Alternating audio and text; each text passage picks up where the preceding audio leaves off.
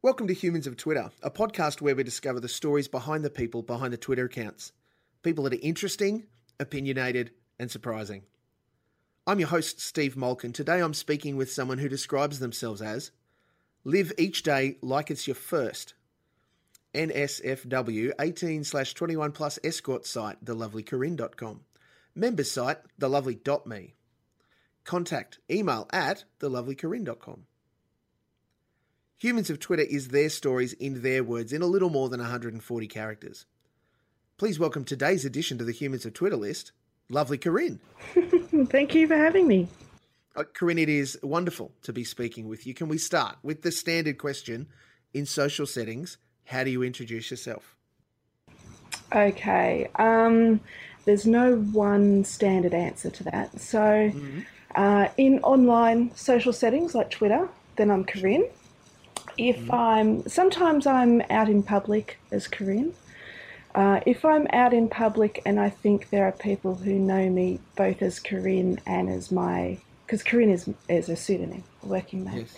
Uh, so if I'm out in public where people who know me as Corinne, and there's also people who don't know me as Corinne but know my other name, then I have an intermediary name for the um, people who know me as Corinne that sounds a little bit like um, a nickname that my family and friends use, so that doesn't sound yes. out of place. And then if I'm out in public, and Gosh. I know it gets very confusing, and if I'm out in public where um, there's no Corinne knowers, and it's only mm. uh, people who know me through other facets, then I'm my other name. wow.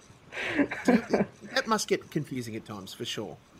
Oh, it is really, really difficult sometimes. Um, Corinne is a very fun person to have out in public, mm. and so I like to be her uh, um, sometimes. But you do need to have an idea of who is going to be in that space um, or scout the room before you walk in.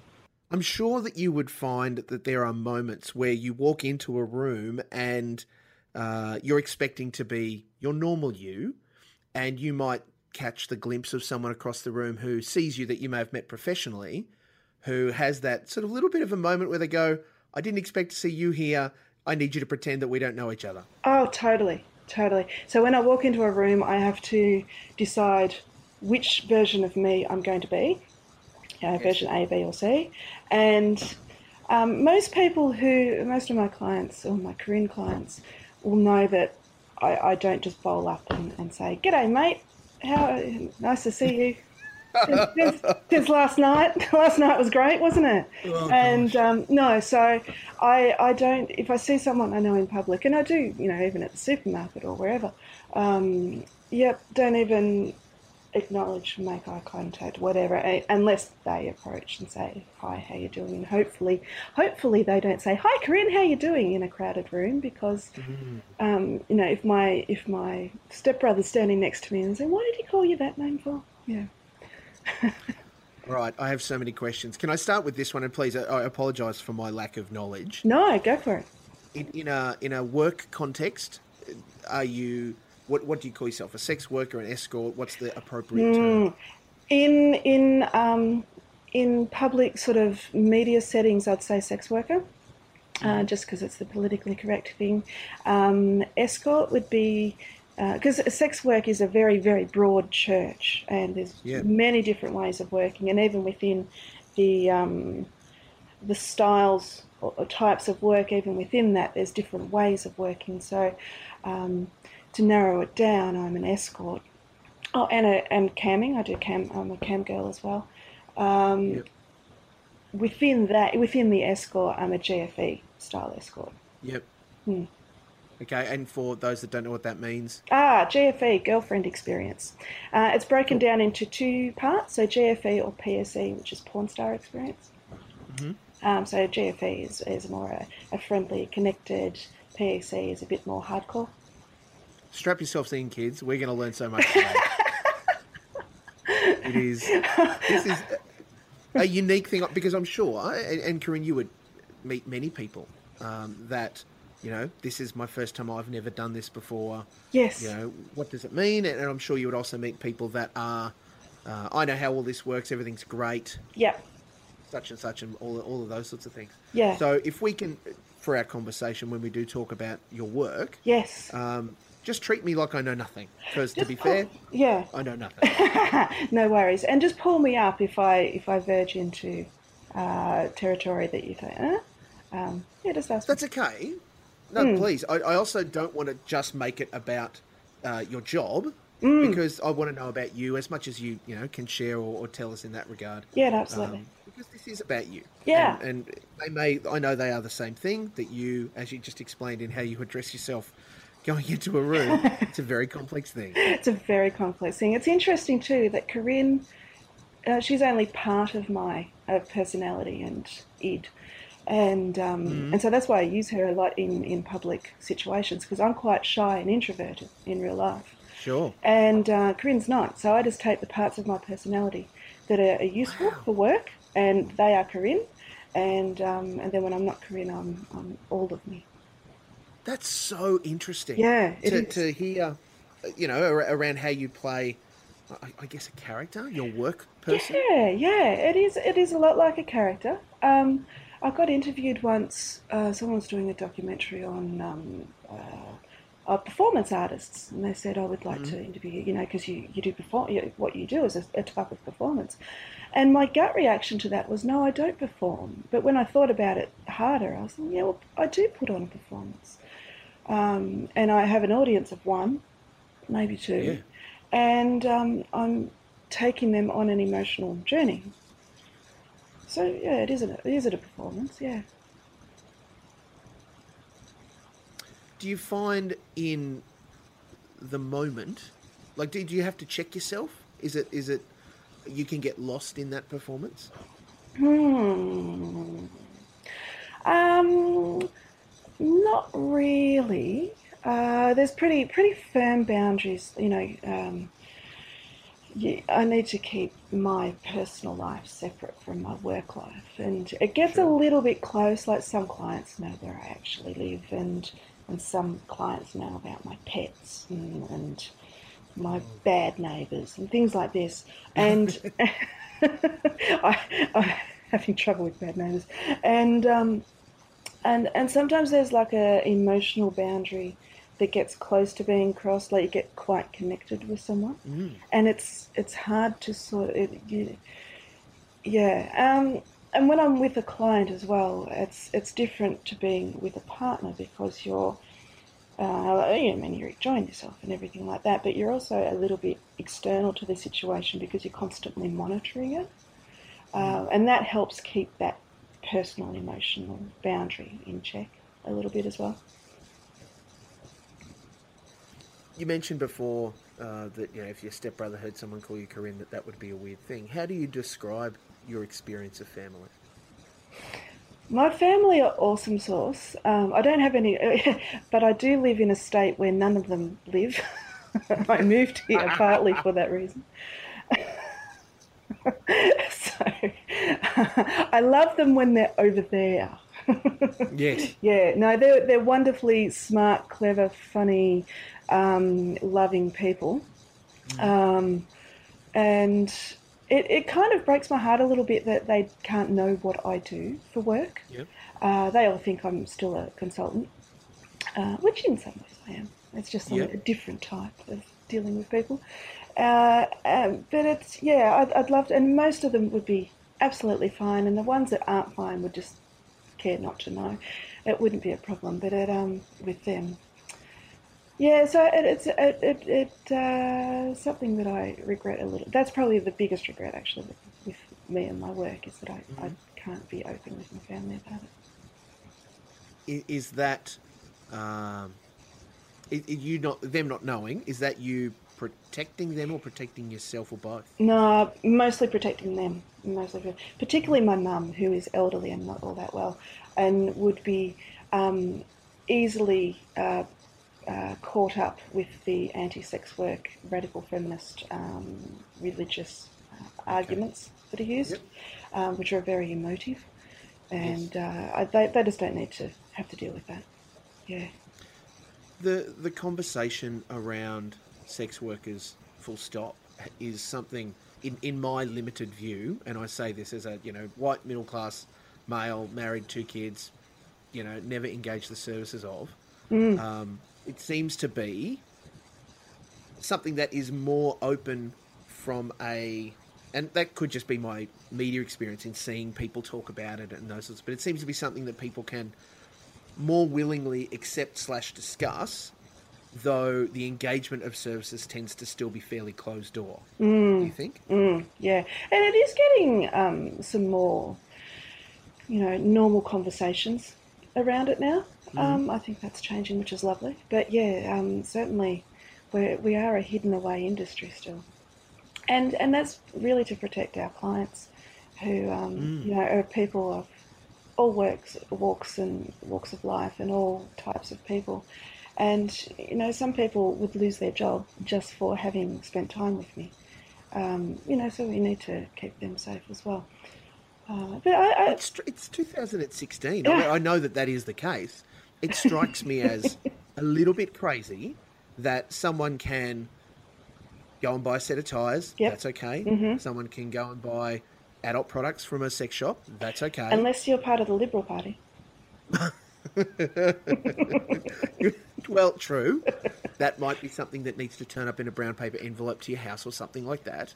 Indeed. Uh, but there's so many things that are acceptable and accessible and, and those sorts of even, you know, we, we think to America where the legalization of cannabis and those sorts of things, it's okay to smoke a joint in some of those contexts.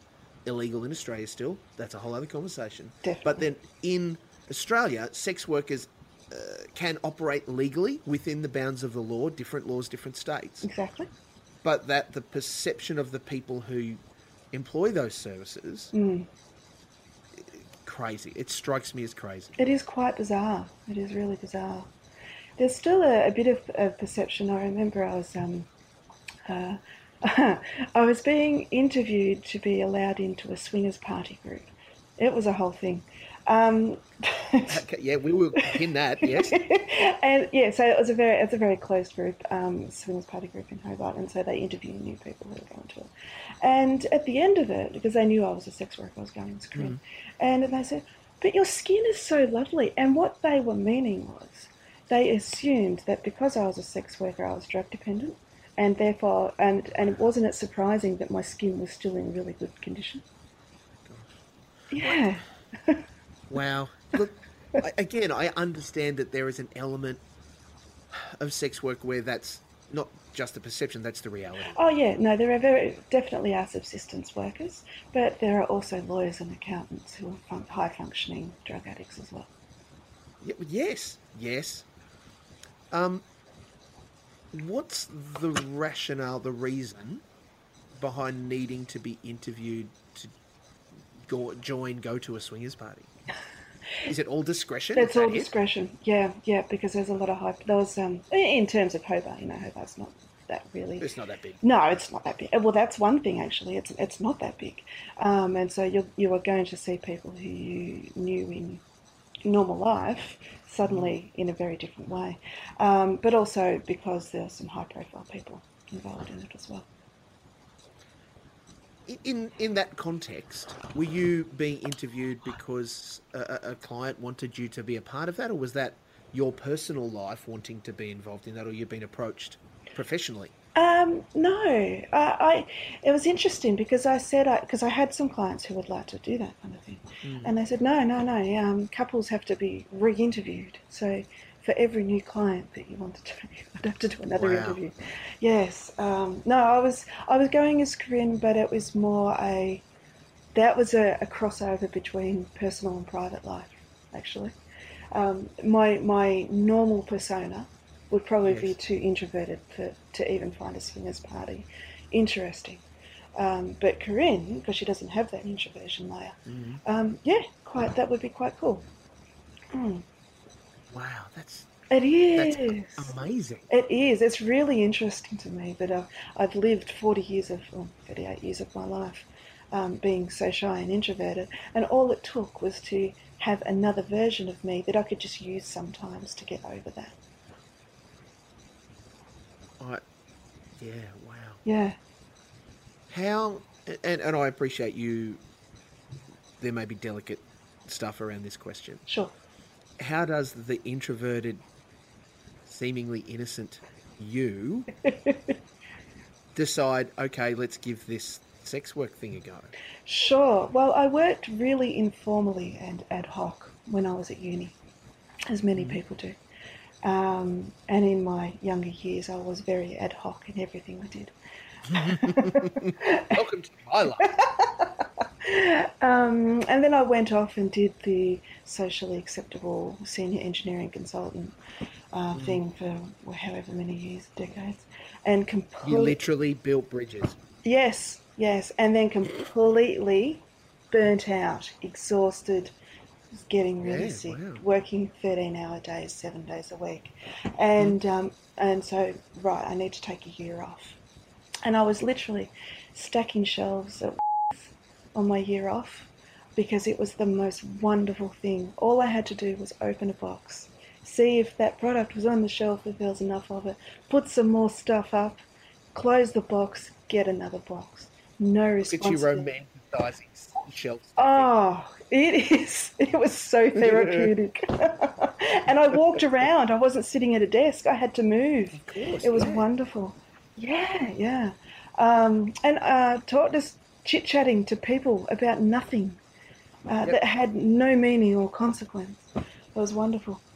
And um, this was back in the days of chat roulette. I don't know if you remember chat roulette. I do remember it. Yes. Yeah, I, if our listeners don't remember Chat Roulette, it was a website made by a Russian teenager, and so it, it showed your webcam um, and a, a random strangers which you could flick through.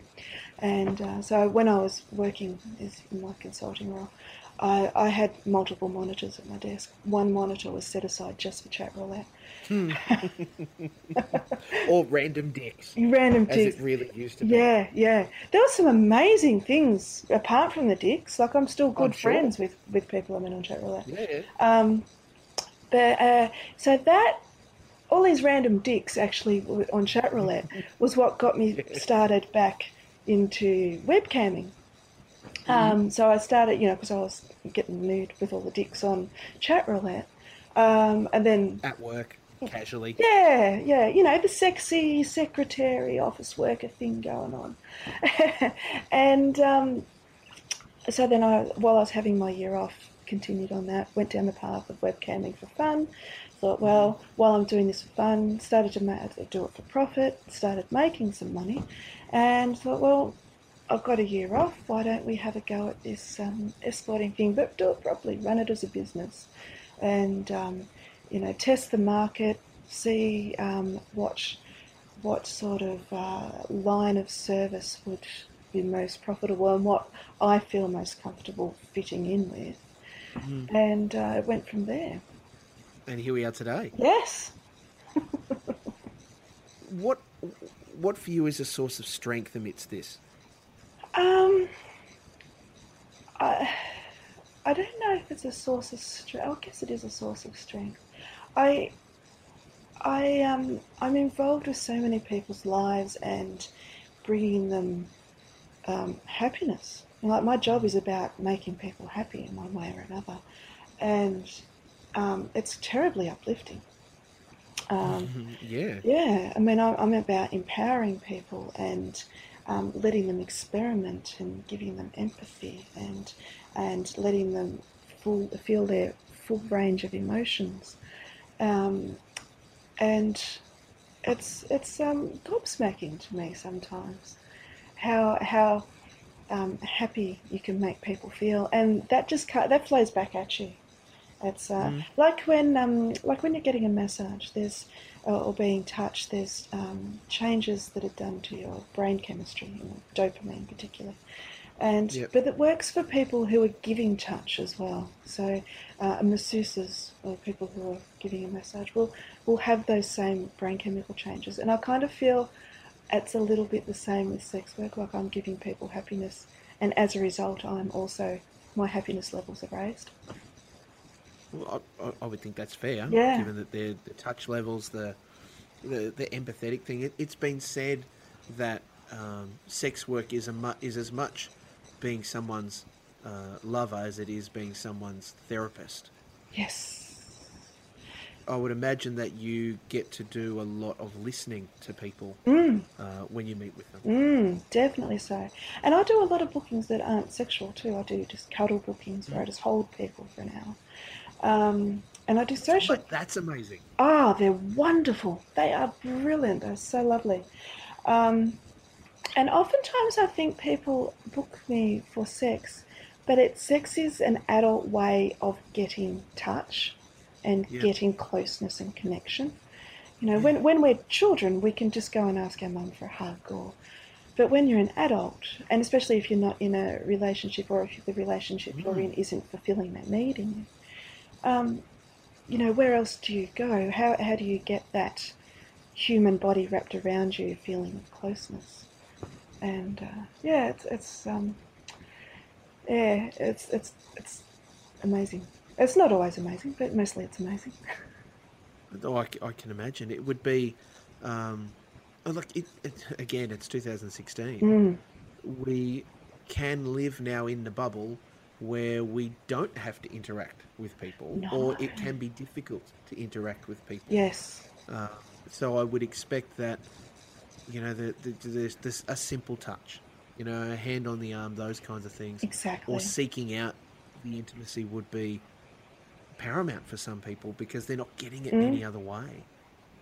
No, and some people who are socially awkward or on the Asperger's spectrum or in that kind of space, you know, they they crave it just as much as, as people who don't have those issues, and um, and so yeah, for them it might be just exploring what touch is for them. Yeah. Yeah. There was, um, I think it got brought up on an Insight program recently on SBS, uh, where they were looking at uh, people with disabilities and those sorts of things, and they were talking about um, the need, the fact that they are still adult humans Hmm. and have both touch needs Yep. uh, and some of them, uh, you know, sexual desire needs. Whether they can function sexually or not, they still have that need, and that quite often sex workers are the only people that fulfill that because nobody else wants to connect with them in that regard.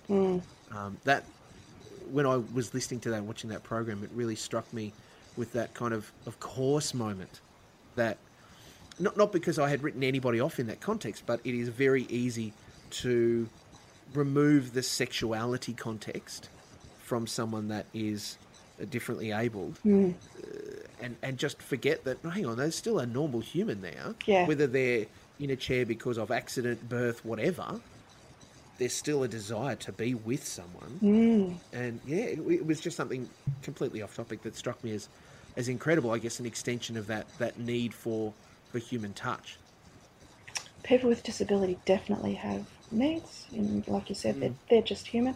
Also, elderly people, you know, just because you're getting old Yeah. doesn't mean you lose your sexual drive uh, and your need for everything that's around sexuality. Um, you know, nursing homes, that's something that they're really having to deal with now.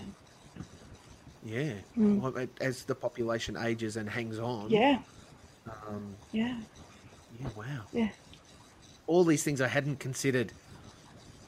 I'd be the worst sex worker in the world. Just not even thinking about stuff.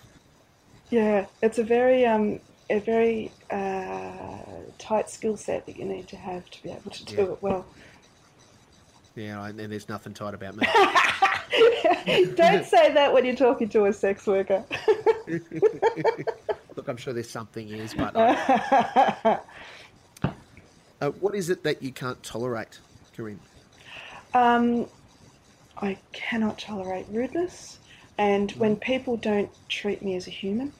Um, so uh, I have different screening methods, particularly with clients, on, and when people are, are contacting me, and if they don't, if they just say, you know, can I book you when are you available, blah blah blah.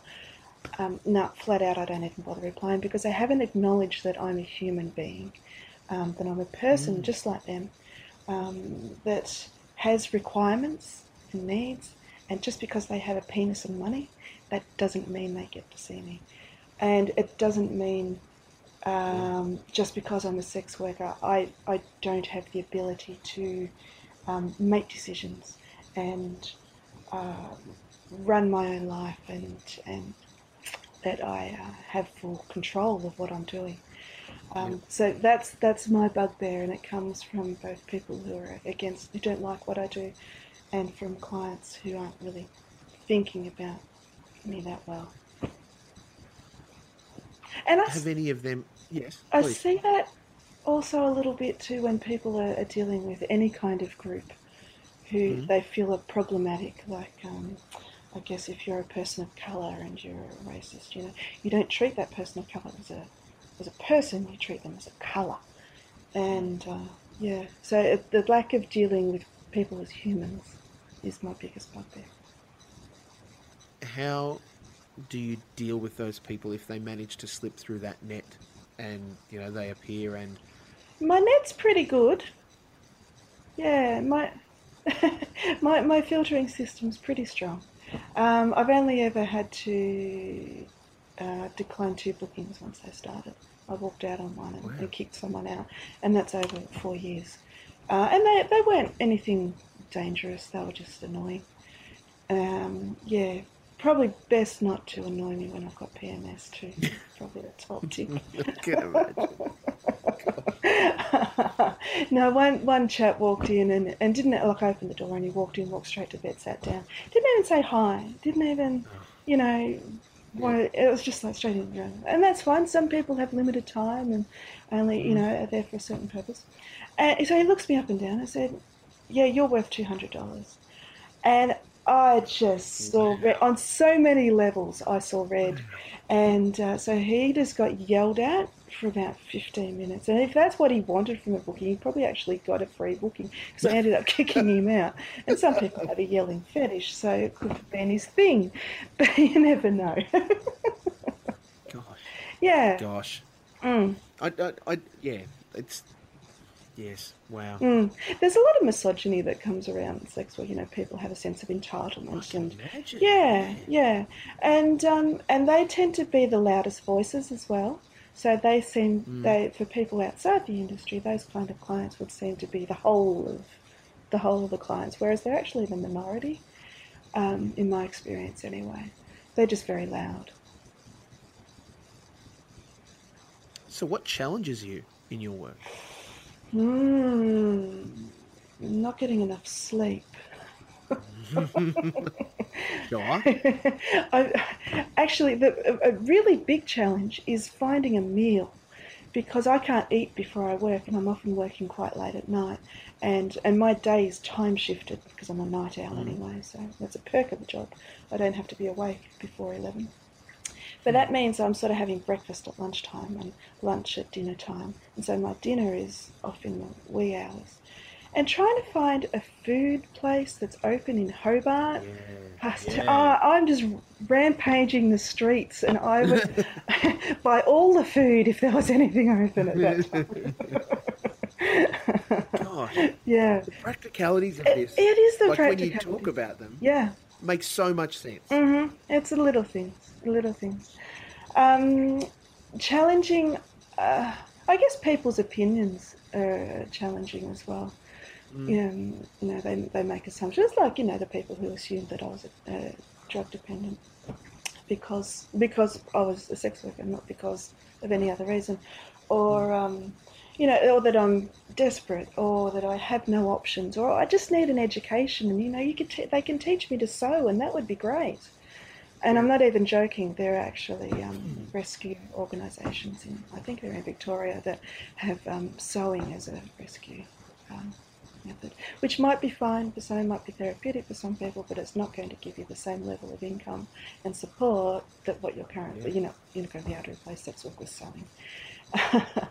um, day-to-day practicalities, uh, because I work under a pseudonym, my ABN and uh, business name details are suppressed, and it's now impossible to do anything with them. I can't even get a post office box in my business name because Australia Post, yeah. So just trying to do business is impossible, and don't get me started on MyGov and AusKey and oh. and if they bring in electronic voting, I'm just not going to fly. I don't know how that's going to work. Oh, look, hopefully that's just a flight of fancy by uh, some impatient politicians and nothing more. Yeah, yeah, yeah, yeah. What's the most exciting or dangerous thing you've ever done? Oh, they're good questions. Um, most dangerous thing I've ever done. My, some people would say going to Chernobyl power station. Um, But it wasn't that. Although I'm pretty sure their radioactivity counter that they tested you with before you could leave the site wasn't working that day. So I might still be radioactive. um, oh, walking the, the alleys of Kuala Lumpur at night by myself with no street lights in an area Wow. where there's no other white people. Um, and it was it was actually wonderful fun, and the food was amazing. Um, but so you know, people might think that was the most dangerous. Um, some people might think the most dangerous thing is walking into a stranger's hotel room, but um, I don't know. I think I'm pretty safety conscious. The most exciting thing I've done is probably be Chernobyl Power Station. what what was the opportunity that presented itself there? Because yes, that's a kind of well certainly was considered the most dangerous place on earth for a long time. Mm, mm. Um, I, when I travel, I like to go off off track, off the beaten track, and um, so I, I guess that's why it appealed to me. It appealed to me too because I'm an engineer, so from the engineering perspective, uh, it was quite really quite interesting, um, and also from the social perspective. You know, I didn't realise that. Uh, Chernobyl. There was, there's a city of Chernobyl next to Chernobyl power station, and then there's Pripyat village where the workers lived. Um, and I didn't realise after the um, the wars and whatnot through the Ukraine uh, that Jews weren't allowed to live within 100 kilometres of the major city. And so Chernobyl city is just outside that 100 kilometre zone. So it had a really big Jewish population. And so you're walking through this abandoned ruin of a city and it's just full of synagogues. And it was really quite surreal. And it was a whole level of understanding that I just would never have got and uh, just by uh, reading about it. That's amazing. Mm, really interesting place. People still live there. Um, a lot of people, a few people have moved back. Scientists live there two weeks on, two weeks off. Mm. Just wash the radiation off, right? It's okay. Oh, it's fine, don't worry about it. But the interesting thing that I never really knew either is that when um, Chernobyl went critical, and this has nothing to do with sex work, but when Chernobyl went critical, um, oh, it didn't actually go fully critical. Uh, the, the roof of the power station had blown off. And all it would have taken was uh, for uh, water to fall onto the, um, the, the burning mass for it to go into a supercritical mode. And there was a rainstorm coming. So while they were frantically helicoptering in barium and, and sand, um, they're watching this rain cloud approach. And at the uh, it did end up going around, so they didn't have rainfall on it. But if the rain had have fell, the 30 kilometre uh, hot zone, exclusion zone that's currently around Chernobyl would have been two thirds of Europe. And wow. I know, right? That's just mind blowing. And I wouldn't have known that. serious? That's what that's what the documentary that they showed and what the guide told us. Yeah. I that blows my mind. That's seriously. Yes. Yes. Yeah. That a bit of water falling on it could have taken out a fair chunk of Europe. Yep. Man. Yeah. Yeah. It was just nature's whim that a bit of wind blew that cloud around. Yeah. Um, and so that's the kind of travel I like to do because it, you know, explodes your mind. As an understatement. Yes. Gosh. What reality TV show would you love to star in? All of them.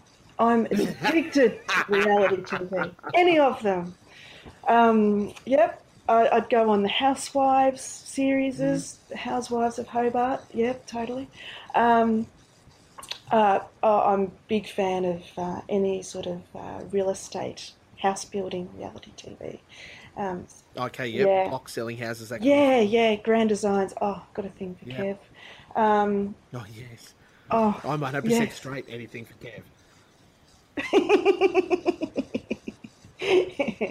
oh yeah, no, I'm t- I'm it's it's my one moral failing is that I'm totally addicted to reality TV.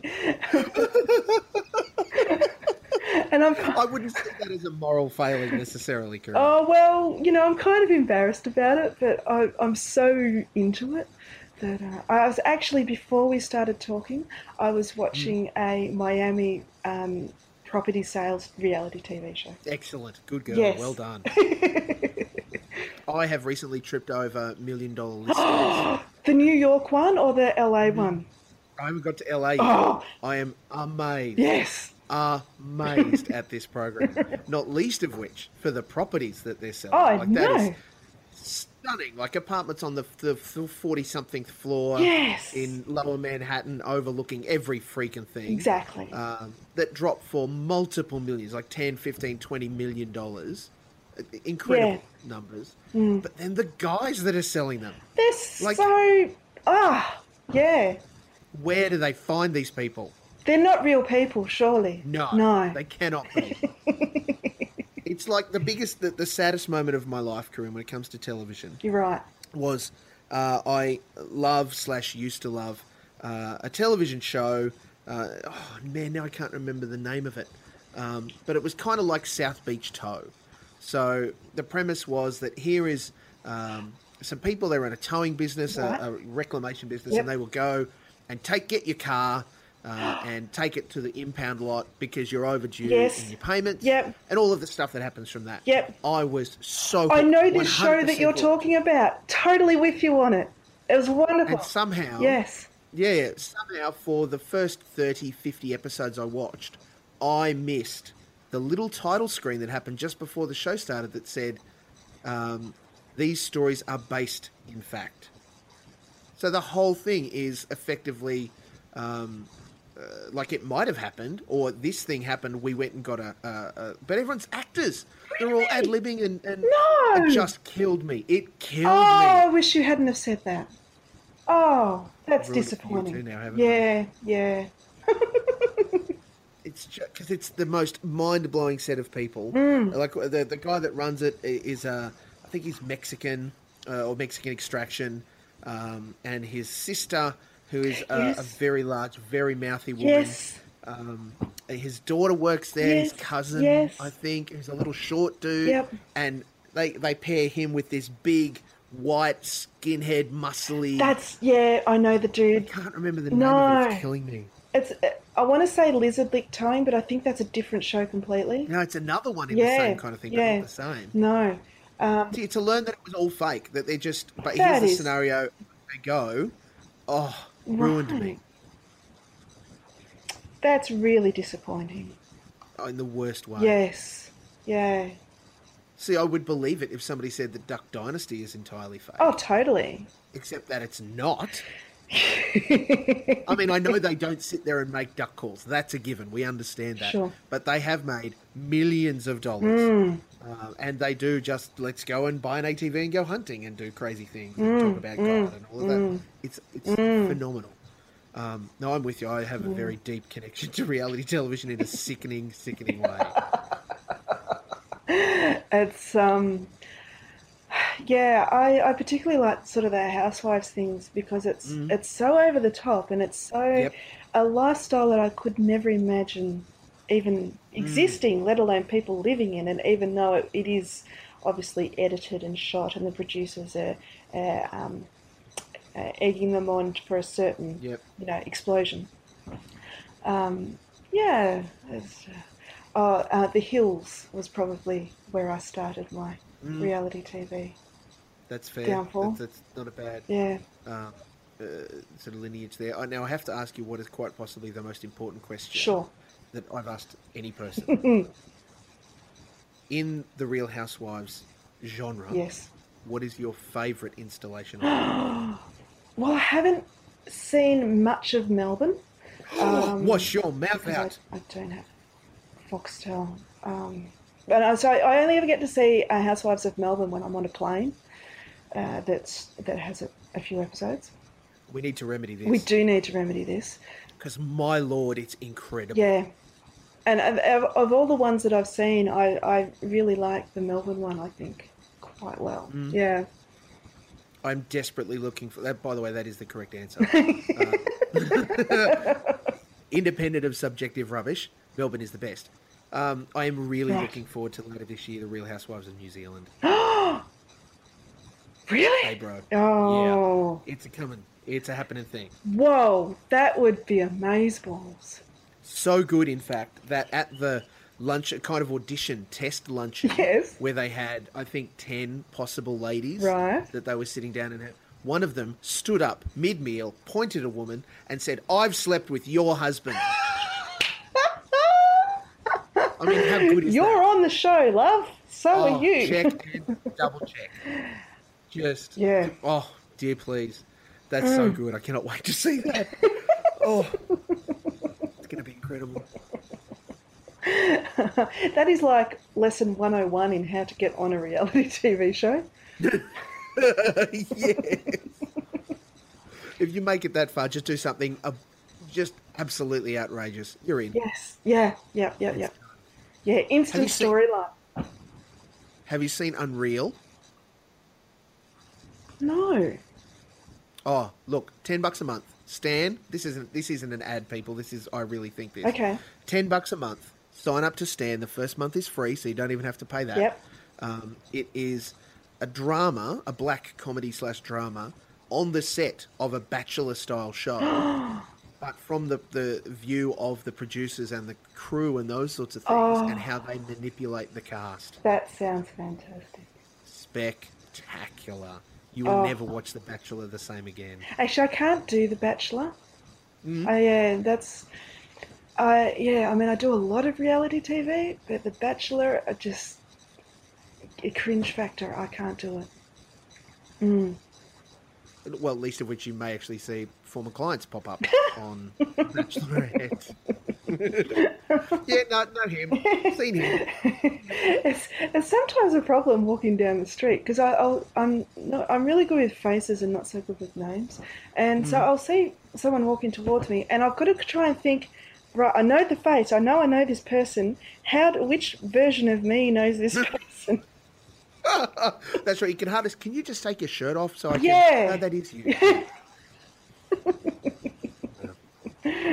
yes. What are you going to achieve in the next twelve months? World domination. Um. Excellent. Sign me up. No. um, uh, I'm quite looking forward to a massive holiday through the Middle East. Great. Yes, I always take uh, a holiday over summer, and Mm-hmm. I generally try and spend Christmas in an Islamic country because I have a Very unchristmas. uh, yes, exactly. I have a dislike of Christmas, and uh, so I, I'm looking forward to some uh, Middle Eastern countries. Uh, that's a that's going to be a big thing. I'm very excited about that. Um, sure. house renovations. People who know me will have heard at length the issues with my house renovations. and and it, it doesn't seem like much on a world level, but um, it will it will be wonderful when they're done. Are you doing it yourself, or are you employing people to help you? Oh, like an idiot, I'm doing it myself. Correct. Like an idiot. Correct. I had to fix something up around the home at my place. I am. My father is blessed with practical skills, as is my brother. Mm-hmm. I am lucky to know which end of a hammer to hold. Mm. Um, but to, yeah, m- my wife and I together, we achieved, without an argument, um, the refixing of some towel rails to the wall. Um, That courtesy Wow. the kids had gotten loose and all the rest i know it was unprecedented, That that should be written up in a journal somewhere. and I haven't told my wife this. She wanted me to help her fix. We have a mixer tap that's leaking a little bit sometimes, and she said, "Oh, it's Yep. really easy. It should be fine." And I, I just kind of went, "No, that's where it's going to end us." Um, you know, we got through this part without fighting, and that's okay. Yeah. That will cause us to have a blue that I don't want to have. Yeah. So let's. It's not leaking that badly. Let's do it later. That is a very wise move there. Very wise. it's taken me 42 years to be able to work out when to stop things before they go sour. Well, this is why being in your 40s is so wonderful. You oh, have all that life Underrated. experience. Yeah, totally. You don't have any of the angst, and uh, you have a level of I don't give a shit, and Yep. um, mm, mm, and you know when not to fix the mixer tap. Yeah, 40 is not the new 30. 40 is the new 40. Yeah, But goodness gracious me, you have a real benefit, wealth of experience to take into what you can choose to engage with and, yeah, all that stuff. Mm. Mm. Hey, Corinne, Mm. thank you so much for the chance to speak with you today. Please know the things you've said are very special and you're highly valued. Thank you so much. Thank you so much for talking to me. It's been absolutely marvelous.